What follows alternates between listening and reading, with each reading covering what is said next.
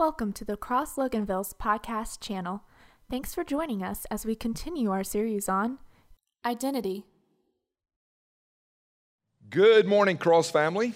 I pray you're having a great day, and I pray that your heart is open uh, for just a transforming work uh, of the Holy Spirit right now in your life. Let's pray and let's really ask God to speak into our lives and let's pray that our hearts would be aligned in such a way that we will obey whatever uh, the Lord shows us today. So, Father, we thank you in the name of Jesus that we have the opportunity to worship you in spirit and in truth. And, Father, as my, my friend, friends and family, Lord, find them, uh, themselves in different geographical locations, uh, whether on an iPad or an iPhone or watching a TV or whatever.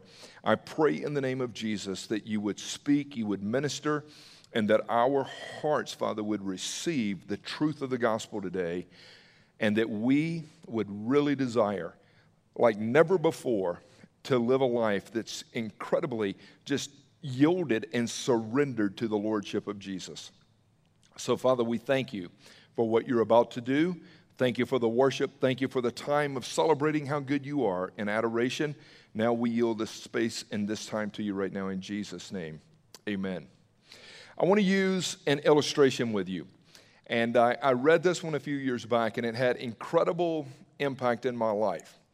But during the Great Depression, a man by the name of Mr. Yates, he owned a sheep ranch in West Texas. Money was tight. He was in danger of losing his ranch. Times were tough, and Mr. Yates was struggling even to meet financial obligation. His family was having to live on government funding. Then one day, a crew from an oil company came to the area and they informed Mr. Yates that they thought there might be oil on his land. They asked permission to uh, drill a test well. He signed the contract. And at 1,115 feet, they struck a huge oil reserve. The first well produced about 80,000 barrels a day. More wells were drilled, producing twice as much even as the first. And guess what? Mr. Yates owned it all. He was a multi millionaire. But here was the problem he had been living in poverty. His problem was he did not know that the oil was there. He owned it, but he did not possess it.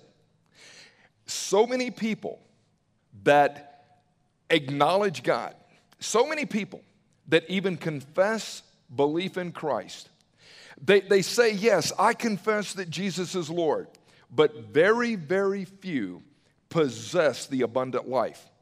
I would say it this way it is possible to, to claim that you're a follower of Jesus and still live in spiritual poverty. There are so many people that have walked in through the doors of a church. They listen to teaching. They go, Yes, I, I want God to save me. But as, as far as living the abundant life, and living a life that's overflowed with the joy of the Lord.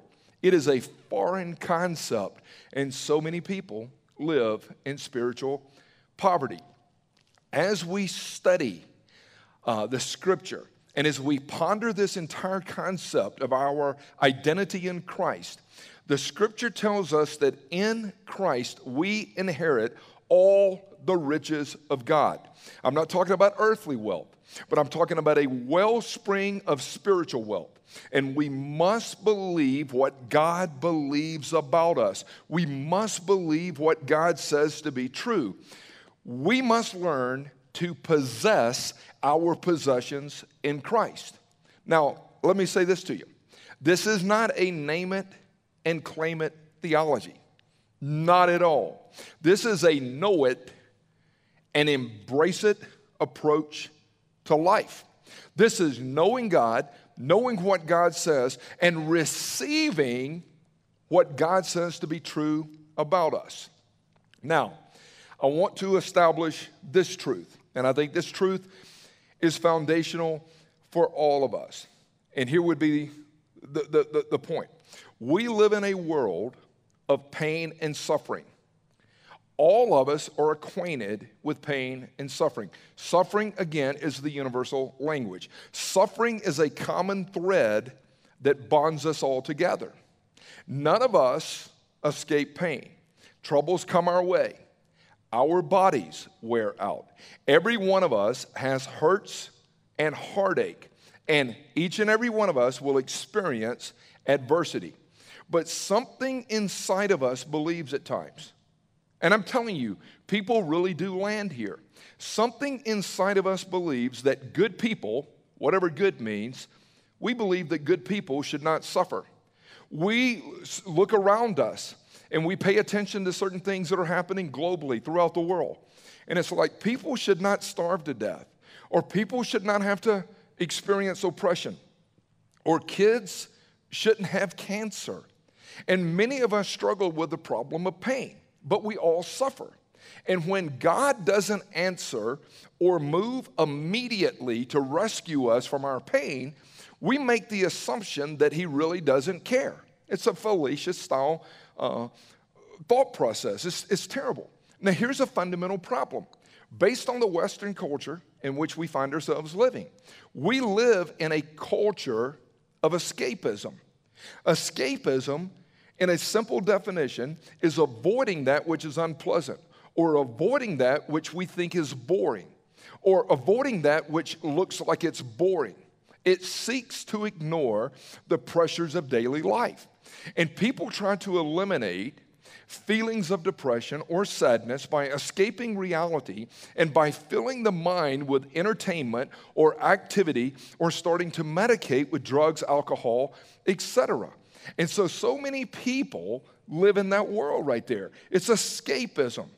Paul Washer, I was reading uh, a quote from him, and he made this statement. He said, Reality is no longer good enough for most people. Reality is not exciting. So many people live in a fantasy world. And when media and video games and everything else becomes so big in your life, reality is no longer fun. This is the culture that we have moved into. And so we're all living in this world where we love the adrenaline rush, but just reality is not enough. We want to live in fantasy. We want to live in la la land for so many people. And it gets so jacked up. We live in a culture that seeks pleasure and desires to eliminate pain. Jesus again said, in this world, the space you're living in right now, you're going to have trouble. But here, here, here's where we go. We want a God.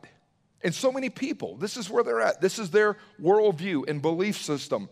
Uh, we want a God that extends freedom to us, that extends all this pleasure to us, but we want a God that eliminates the consequences for bad choices.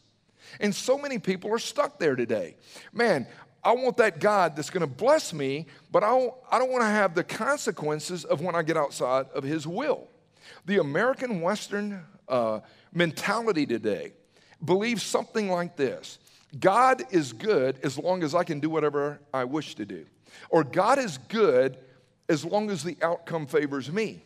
Or God is good when things are going my way. But, but, God is not good when I have to reap what I sow. God is not good when tragedy knocks on my door. And so we, we've got such a distorted view of God. And the problem is this for so, for so many of us, we're, we're, we're numb and ignorant to the suffering around us because suffering for so many of us only hurts when we're the ones going through it. And if suffering appears pointless, I look at it and go, that just appears pointless then I conclude it must be pointless. But God is at work at all times, and God uses pain and adversity and suffering and all this stuff to bring us to a place where we will depend on Him and not ourselves. So, embracing our true identity in Jesus and possessing our inheritance in Christ will involve suffering. Again, the name it and claim it word of faith movement is a lie from hell. I would encourage you watch the documentary on Netflix called The American Gospel. It it, it exposes so many of these false beliefs that this name it, claim it, blab it, and grab it stuff is, is, is teaching throughout the Western culture. And it's a lie from hell. Now, here, here's where I want to move into. I want you to think about this. It is a joy to walk in complete forgiveness, meaning, God forgives me. He does not hold my sin against me. Again, using the word justification and reconciliation and propitiation from last week and regeneration. Oh, I am forgiven. It is so freeing to live guilt free. But that's only part of the gospel. Christ in us is our hope. Our hope is established and found on Christ in us. In Colossians chapter 1, Colossians 1, Paul writes this starting in verse 24. Oh, read this. He makes the statement. He goes, I am glad when I suffer. How many people make that statement? I am glad when I suffer. Paul was being persecuted and attacked for proclaiming the gospel. Now, remember, before his conversion, he was attacking those of the way, other Christ followers.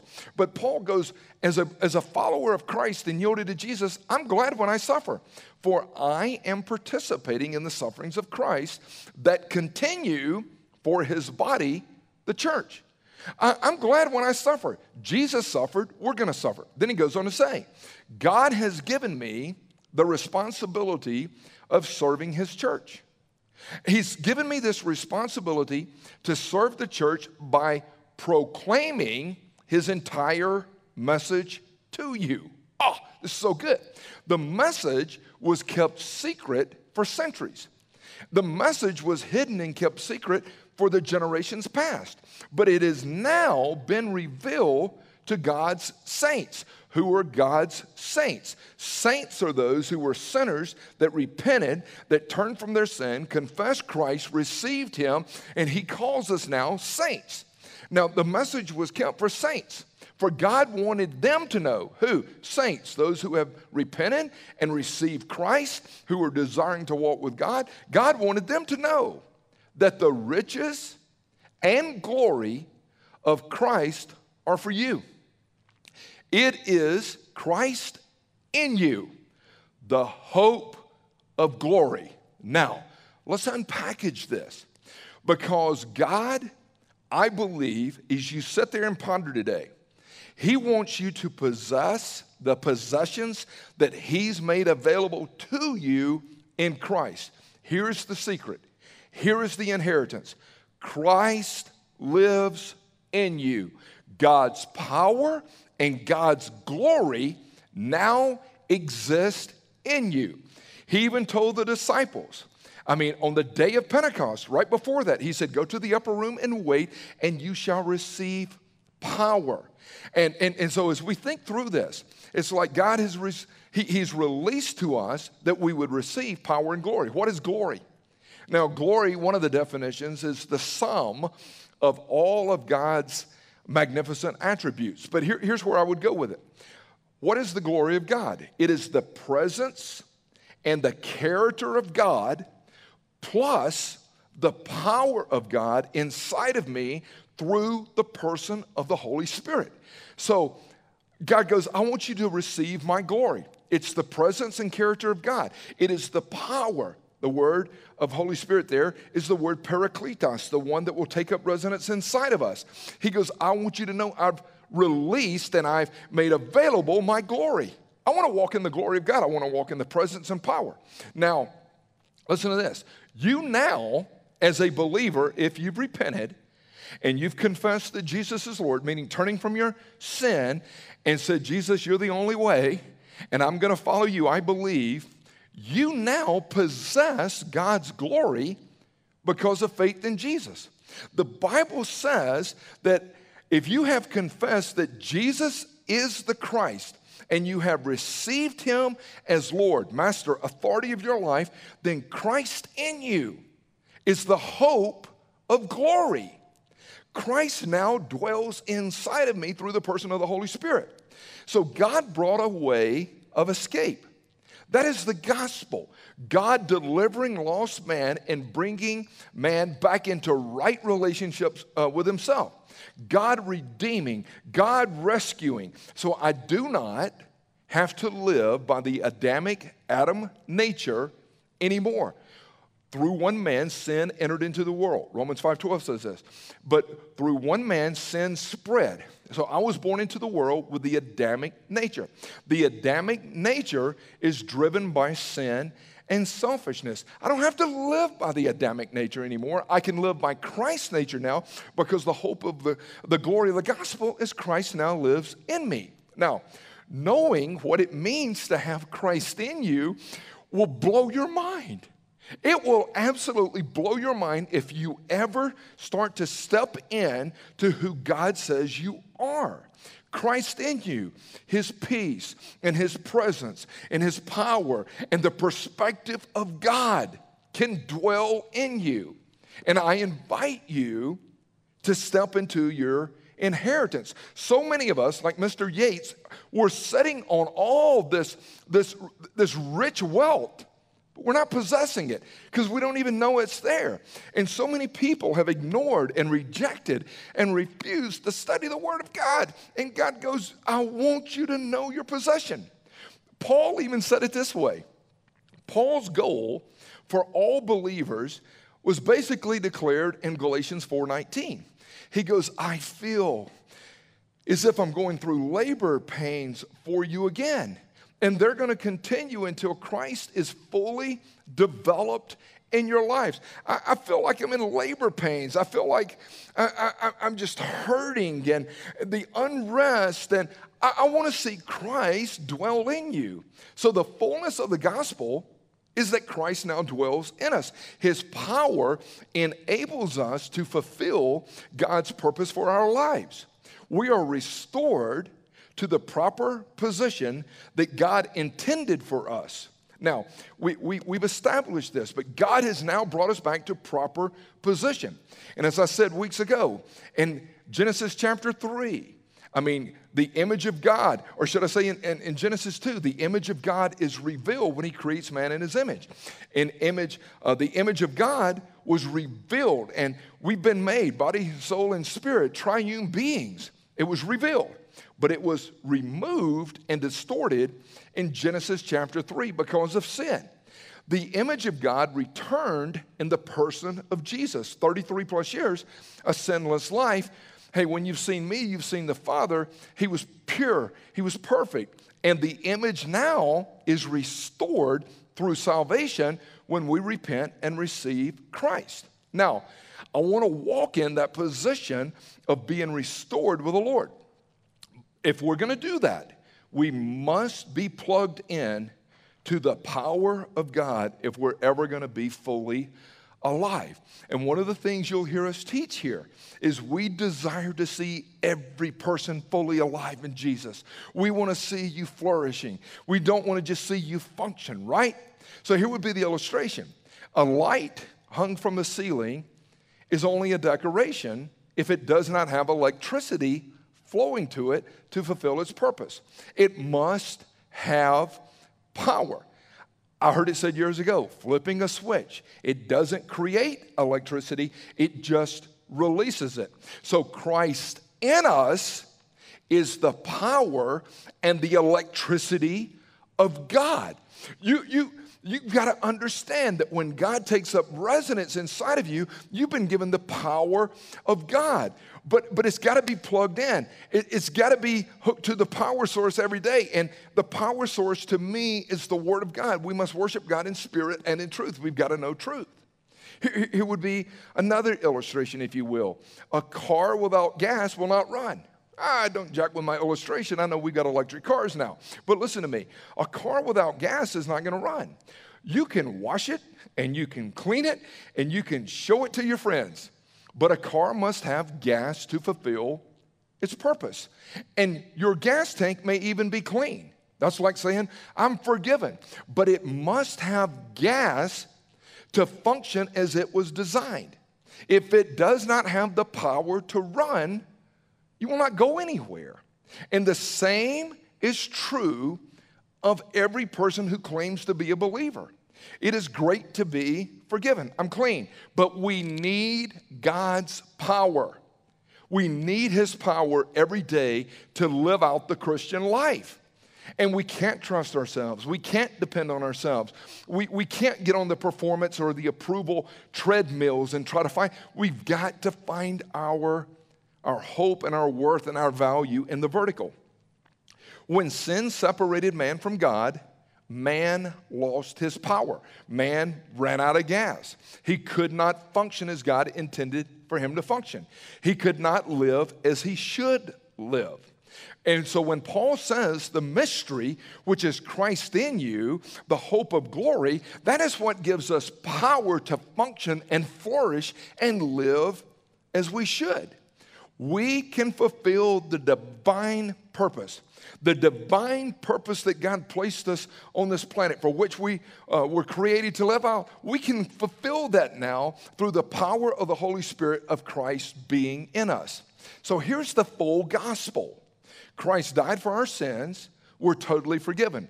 Plus, Christ's power through the Holy Spirit now lives inside of us, and our inheritance is we are in Christ, Christ is in us. Oh, what a great mystery. So I am hidden in Christ. My name is written in the book of life. And if you've repented and surrendered, you're in Christ, but Christ is also in you. So when you're saved, the good news is God gives you everything you need to live a victorious life. 2 Peter chapter 1 verses 3 and 4. Oh, this is so good. But it says by his divine power Whose power? God's. By His divine power, God has given us everything, everything we need for living a godly life. We have received all of this by coming to know, gnosko, we've come to know Him. And because of His glory and because of His excellence, He has given us great and precious promises.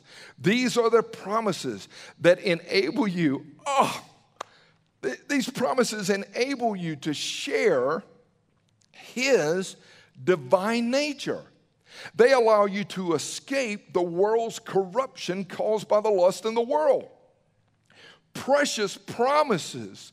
God's given you everything you need to live the abundant, oh, joyful, just freed up, powerful life that you were intended. You're not going to find it in the world. So, Jesus Christ is giving you everything you need for godliness. And these precious, great promises are made available once we come to surrender to Christ. So when you pick up the New Testament, the, the, the, New Testament is like a living will if, if, if, if you go there. And we had to create a will for our family, and Barb and I created one uh, years ago, and then we've massaged it again and massaged it again. But the will, oh, the will is so important. When someone dies with a will, they leave valuable things to their loved ones. And so when Jesus Christ died, he gave us in His will great and precious promises. I want to stand on the promises of God. So when you trusted Jesus as your Savior and Lord, He forgave you. He brought you into a right relationship with Himself and the triune God. He says, You can now call yourself a child of God. You're a friend of the, the King, and God is now your Father. Christ is your Savior. He's your friend. You're a part of the family. That's who you are. You are secure, significant. You are loved. You are accepted. And this inheritance of all that Christ has made available is available to you. Again, we must learn to possess our possessions. We've got to possess it. If a rich relative died and left you a $100 million, would you sit around and just look at the bank statement and go, well, that's cool. There's a million dollars left to me. That wealth wouldn't do you any good until you withdrew it and started using it. There's a lot of people, oh, man, I'm going to start living the abundant life when I get to heaven. It's available now. The abundant, overflowing life of Christ is available now. We're not going to live just like this great life of joy when we get to heaven. We can live it now based on the power of Christ in us. We have everything we need, even as Peter would write, through our knowledge of Him. If we don't know the promises of God, we can't possess them. Christ in you, the hope of glory, is the power is the power we have to possess our possessions in Christ. We have the divine nature of God within us. Yes, the Holy Spirit has made the divine nature of God available. It is manifest in us as we apply the Word of God, application in and through our lives. We must allow Christ to live his life through us to produce his character, his love, his joy, his peace, etc. We must claim our inheritance. But we don't get it all at once. We must study to possess it. Study to show yourself approved as a workman who does not need to be ashamed, one who can rightly and accurately handle the word of truth. Study it, know it, apply it. Paul would even write, Do not be conformed to this world, but be transformed by the renewing of your mind. The mind is renewed by the Holy Spirit as we study the Word of God. Knowledge of the Word leads us to know what God's perfect will is. God, this is your good, acceptable, and perfect will. I want to walk in that. So the Holy Spirit uses the truth of Scripture to transform us and mold us and shape us into the likeness of Christ, which when He's doing that, it's increasing His glory in us. God will use other people, uh, oftentimes, to, to crucify things in our flesh and, and God will allow us to go through certain things that will crucify and, and eradicate our flesh so that we learn to walk in the Spirit. Colossians chapter 1, verses 9 and 10. Listen to what Paul prayed. He goes, We ask God to give you complete knowledge of His will and to give you spiritual wisdom and understanding. Then the way you live will always honor and please the Lord, and your lives will produce every kind of good fruit. You will grow as you learn to know God better and better. And, and, I'm telling you right now, this is so crucial. He goes on to say, We pray. We pray that you will be strengthened with all of his glorious power, so you will have all the endurance and all the patience that you need. And may you be filled with joy, always thanking the Father he has enabled you to share in the inheritance that belongs to His people. God, He invites us. I want you to know God. I want you to share. Even study that prayer. Paul's prayer is not for God to give the believer more, but it's for the believer to have knowledge of what he already has. Knowledge allows him to possess his possessions. It's, it's kind of like studying, if you will, like Galatians 5 and the fruit of the Spirit. Just hear this one. I had so many people say this over the years. But if you ponder Galatians 5, fruit of the Spirit, people have said this to me Hey, man, don't pray for patience. God will take you through the wringer. No, the fruit of the Spirit is love, joy, peace, patience, etc. Praying for patience is like asking God to give you permission to enter a room that you're already in. God has already made his divine nature available. God has already extended his inheritance to you. So when we pray, God, I, just pray you'd give me more. God goes, I've already given you great and precious promises. I just want you to know what they are so that you can activate and walk in them. God has made this available to us. So here, here would be my kind of wrap with you today. Our motivation, I believe, we, we, we got to check out the intent of our heart and know the real why. But our motivation for studying the Word of God is one, to know God in an intimate way. When do you study? I want to know God. Two, to claim our inheritance and have power to honor the Lord with our lives.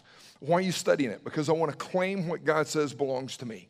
I want to honor the Lord. And three, what is your motivation? I want to reflect God's glory and His goodness and power to the world in which I live.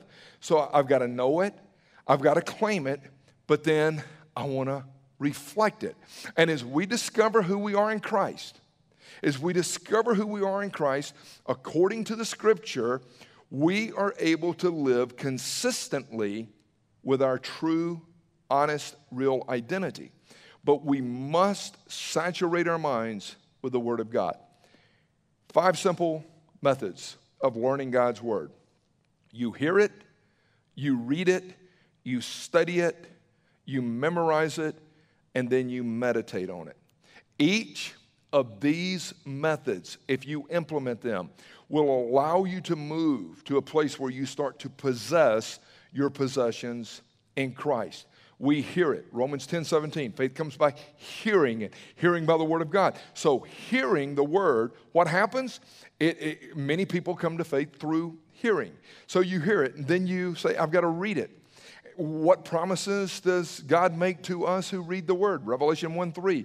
Blessed is he who reads and those who hear the words of this prophecy and heed the things that are written in, for the time is near.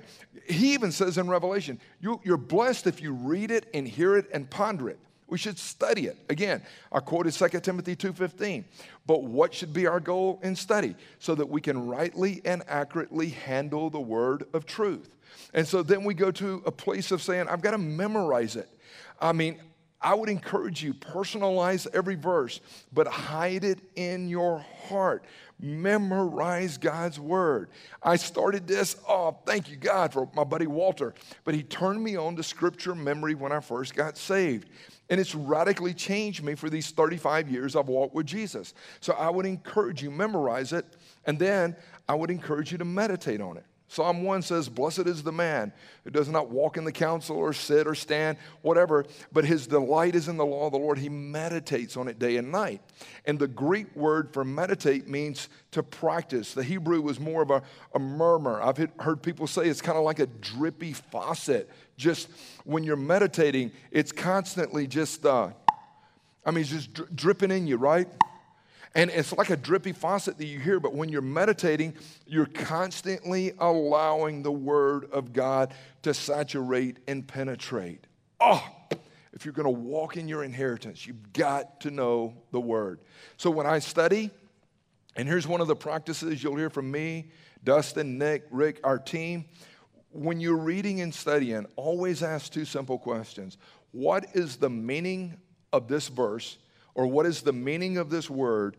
Based on its context. Okay, Lord, what does this mean? And then the second thing is, how can I apply this verse, this paragraph, this passage to my life? I want you to, I just want to encourage you today, please claim your inheritance in Christ. Possess the possessions that God has made available. I'm telling you right now, it will change your life. So, Father, thank you that in Christ you've given us everything we need to live a godly life. Lord, you've given us everything. Lord, again, we live in this world of spiritual war. The enemy's out to steal, kill, and destroy. And Lord, I realize he's trying to disrupt, discourage, and take every person down. But I pray as we dive into who we are in Christ's identity, that we would embrace our inheritance. That for so many people, Lord, they claim to know you as Savior, but they have never allowed the hope of the gospel, the power of your glory to reside inside. So, Lord, I pray even right now, if there's sin in people's lives, that they would violently repent. They would lay it before you today. Lord, they would confess any evil, wicked stuff going on inside of their lives. And I pray in the name of Jesus that they would invite the power of the Holy Spirit. Lord, they would just say, Please take over. I'm sick of being miserable. I'm sick of living in defeat. Lord, I want you to radically, radically change me.